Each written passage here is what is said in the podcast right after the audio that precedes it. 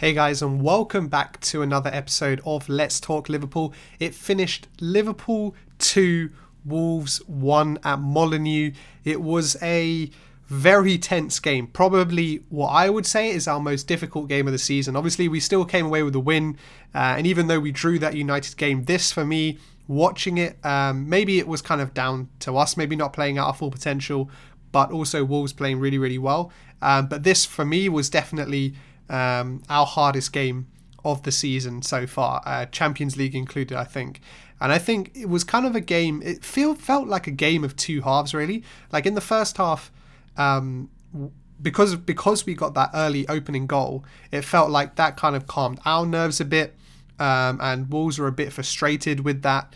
Uh, and they didn't necessarily get into their rhythm or play their game. But then it looks like Nuno got into them at half time and uh, they came out a very very different beast in the second half. Um, and they were just causing us problems. Obviously, we'll get on to Adama Traore a little later on in the episode, but um, him and Raul Jimenez in particular uh, just like just turned it on in the second half. Um, and we defensively looked a lot more at we looked a lot at sea, and obviously we haven't conceded for a long time, um, and that was blown in this game. Uh, but yeah, I think we you know, we'll look back at this one if we do.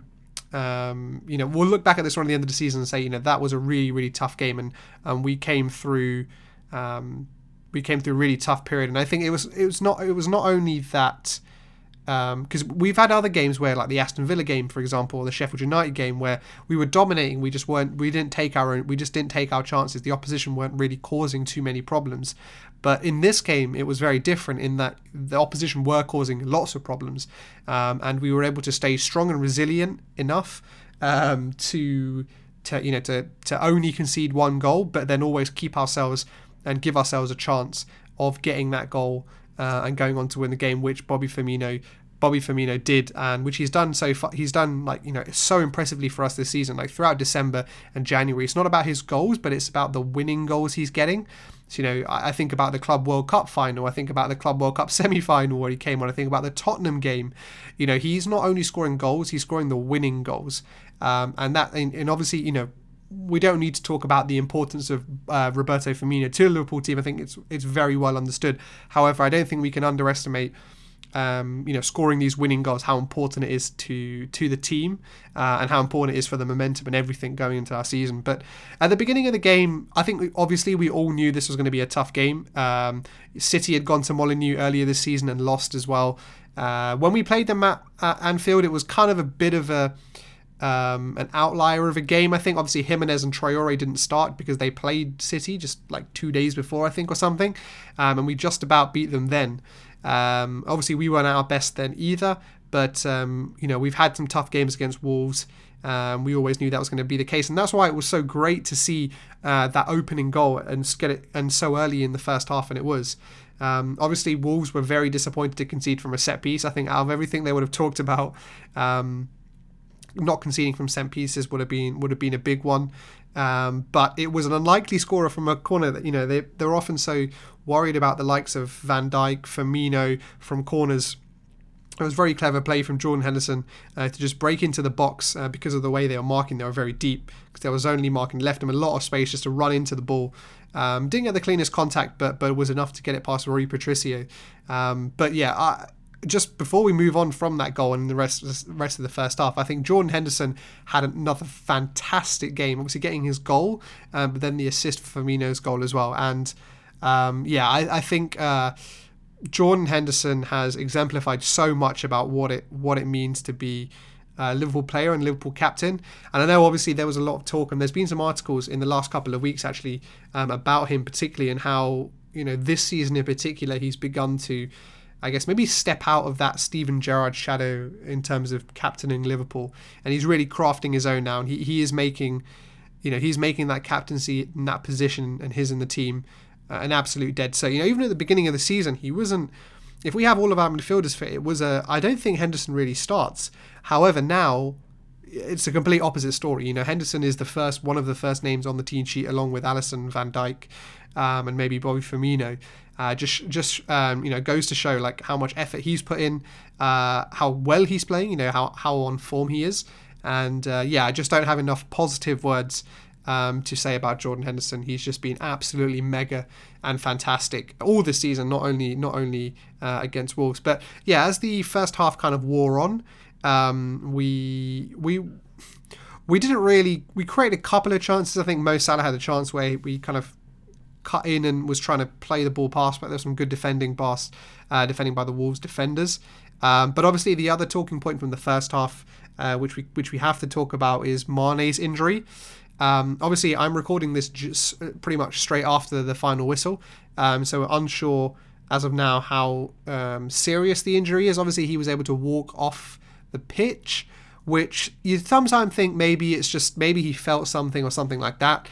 But sometimes, you know, those kind of muscly type injuries are sometimes a little more sinister. Um, but obviously he won't be playing on the weekend against Shrewsbury in the FA Cup. I think we've got we've got a league game and then we've got our week off, our winter break week. Um, so hopefully that's enough time for him to rest up. Um, uh, which I think he's probably due a rest actually, you know, because obviously he had the African Cup of Nations uh, in the summer too. He didn't have too much of a break, um, so probably doing good to have a couple of weeks off. Uh, maybe that's just what his body needs. But yeah, let's see how bad the injury is. Um, Liverpool often have this thing where a player goes off, you know, uh, with an innocuous injury, and then they're gone for like you know seven, eight weeks. Um, and maybe it's because they like a longer rehabilitation. I don't know, but um, it'll be it will be very interesting to see what happens. Um, and obviously, because of him going off, uh, I was surprised when I saw this. When I saw Minamino coming on, uh, I did expect Divock to come on. That has kind of normally been the uh, substitute of choice. Obviously, Minamino is a new option, but Minamino hasn't played too much. I think he's, you know, he's only played against uh, Everton, um, which was a tough game for him. Obviously, his debut, um, and I don't think. I think this was a very, very tough game for him to come into. I think it was this was very much a baptism of fire for uh, Takumi Minamino. Um, he, I just, I, I feel like he failed to get into the game. Uh, in the second half, we moved to, uh, well, I think we had a kind of a bit of a shuffle. Uh, it looked like Minamino went out to the right, Oxlade Chamberlain um, went on the left, and then Salah was playing as kind of like a number 10.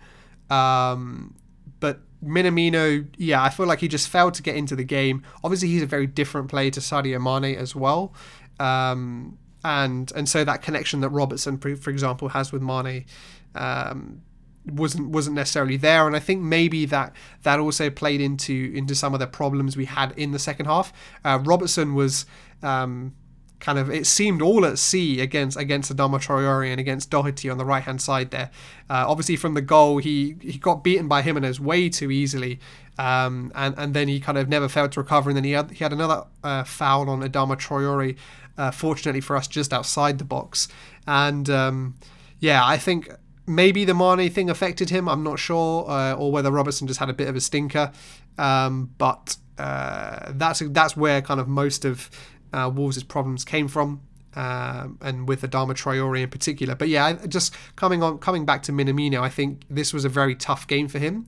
Uh, I think he will play against Shrewsbury. I think he needs the minutes. Obviously, he had the winter break or the extended winter break um, because he was in Ger- or he was in Austrian football, sorry, before he came over, and so maybe he hasn't kind of uh, got that sharpness back after a couple of weeks of break, and then obviously he came in and wasn't, you know, wasn't starting and playing for us.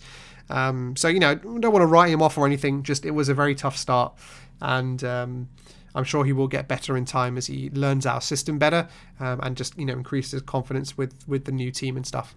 But um, yeah, I think obviously once they scored the equalizer, it was like they they were definitely went 100% on top. Um, and it looked like you know they were going to be the ones more likely to score the winning goal and make it 2-1 uh, than it was going to be us. Um, but uh, fortunately, it was us. It was a we had a throw in kind of deep down the right hand side, and the ball got into Mo Salah with a good bit of trickery there. I think nutmegging uh, one of the Wolves defenders, and then um, kind of I think he almost got tackled. I think, um, but the, luckily for us, the ball just fell to Jordan Henderson. He was able to slip the ball in uh, to Roberto Firmino, and uh, he was able to just work the ball onto his left foot and then crash the ball into the top corner uh, to make it two one in the 84th minute. I think it was something. So you know we were in we were in the last quarter of the game. Um, and uh, yeah, it kind of just continues this whole you know mentality monsters thing, and uh, you know we don't we don't know when we're beaten, and all of these things that we, has become so synonymous with Liverpool this season, and um, yeah, I think you know even when even when we were under the cosh, you know, the players were still running around, um, still getting into position, and even once we had gone two one ahead, you know, they still had uh, you know legs uh, to chase and close down. Uh, Wolves obviously did have a chance right at the end. Diego Jota um, was just leaning back. It was a nice little cutback from uh, Raul Jimenez, um, but luckily for us, the ball went over the bar. Um, but obviously the clean sheet went as well. But I don't think we're too worried about that. I think we come out of this game um, with a win, which is you know probably uh, midway through the second half more than we could have expected. Um, so yeah, that it's good for us to to get that win as part of this game.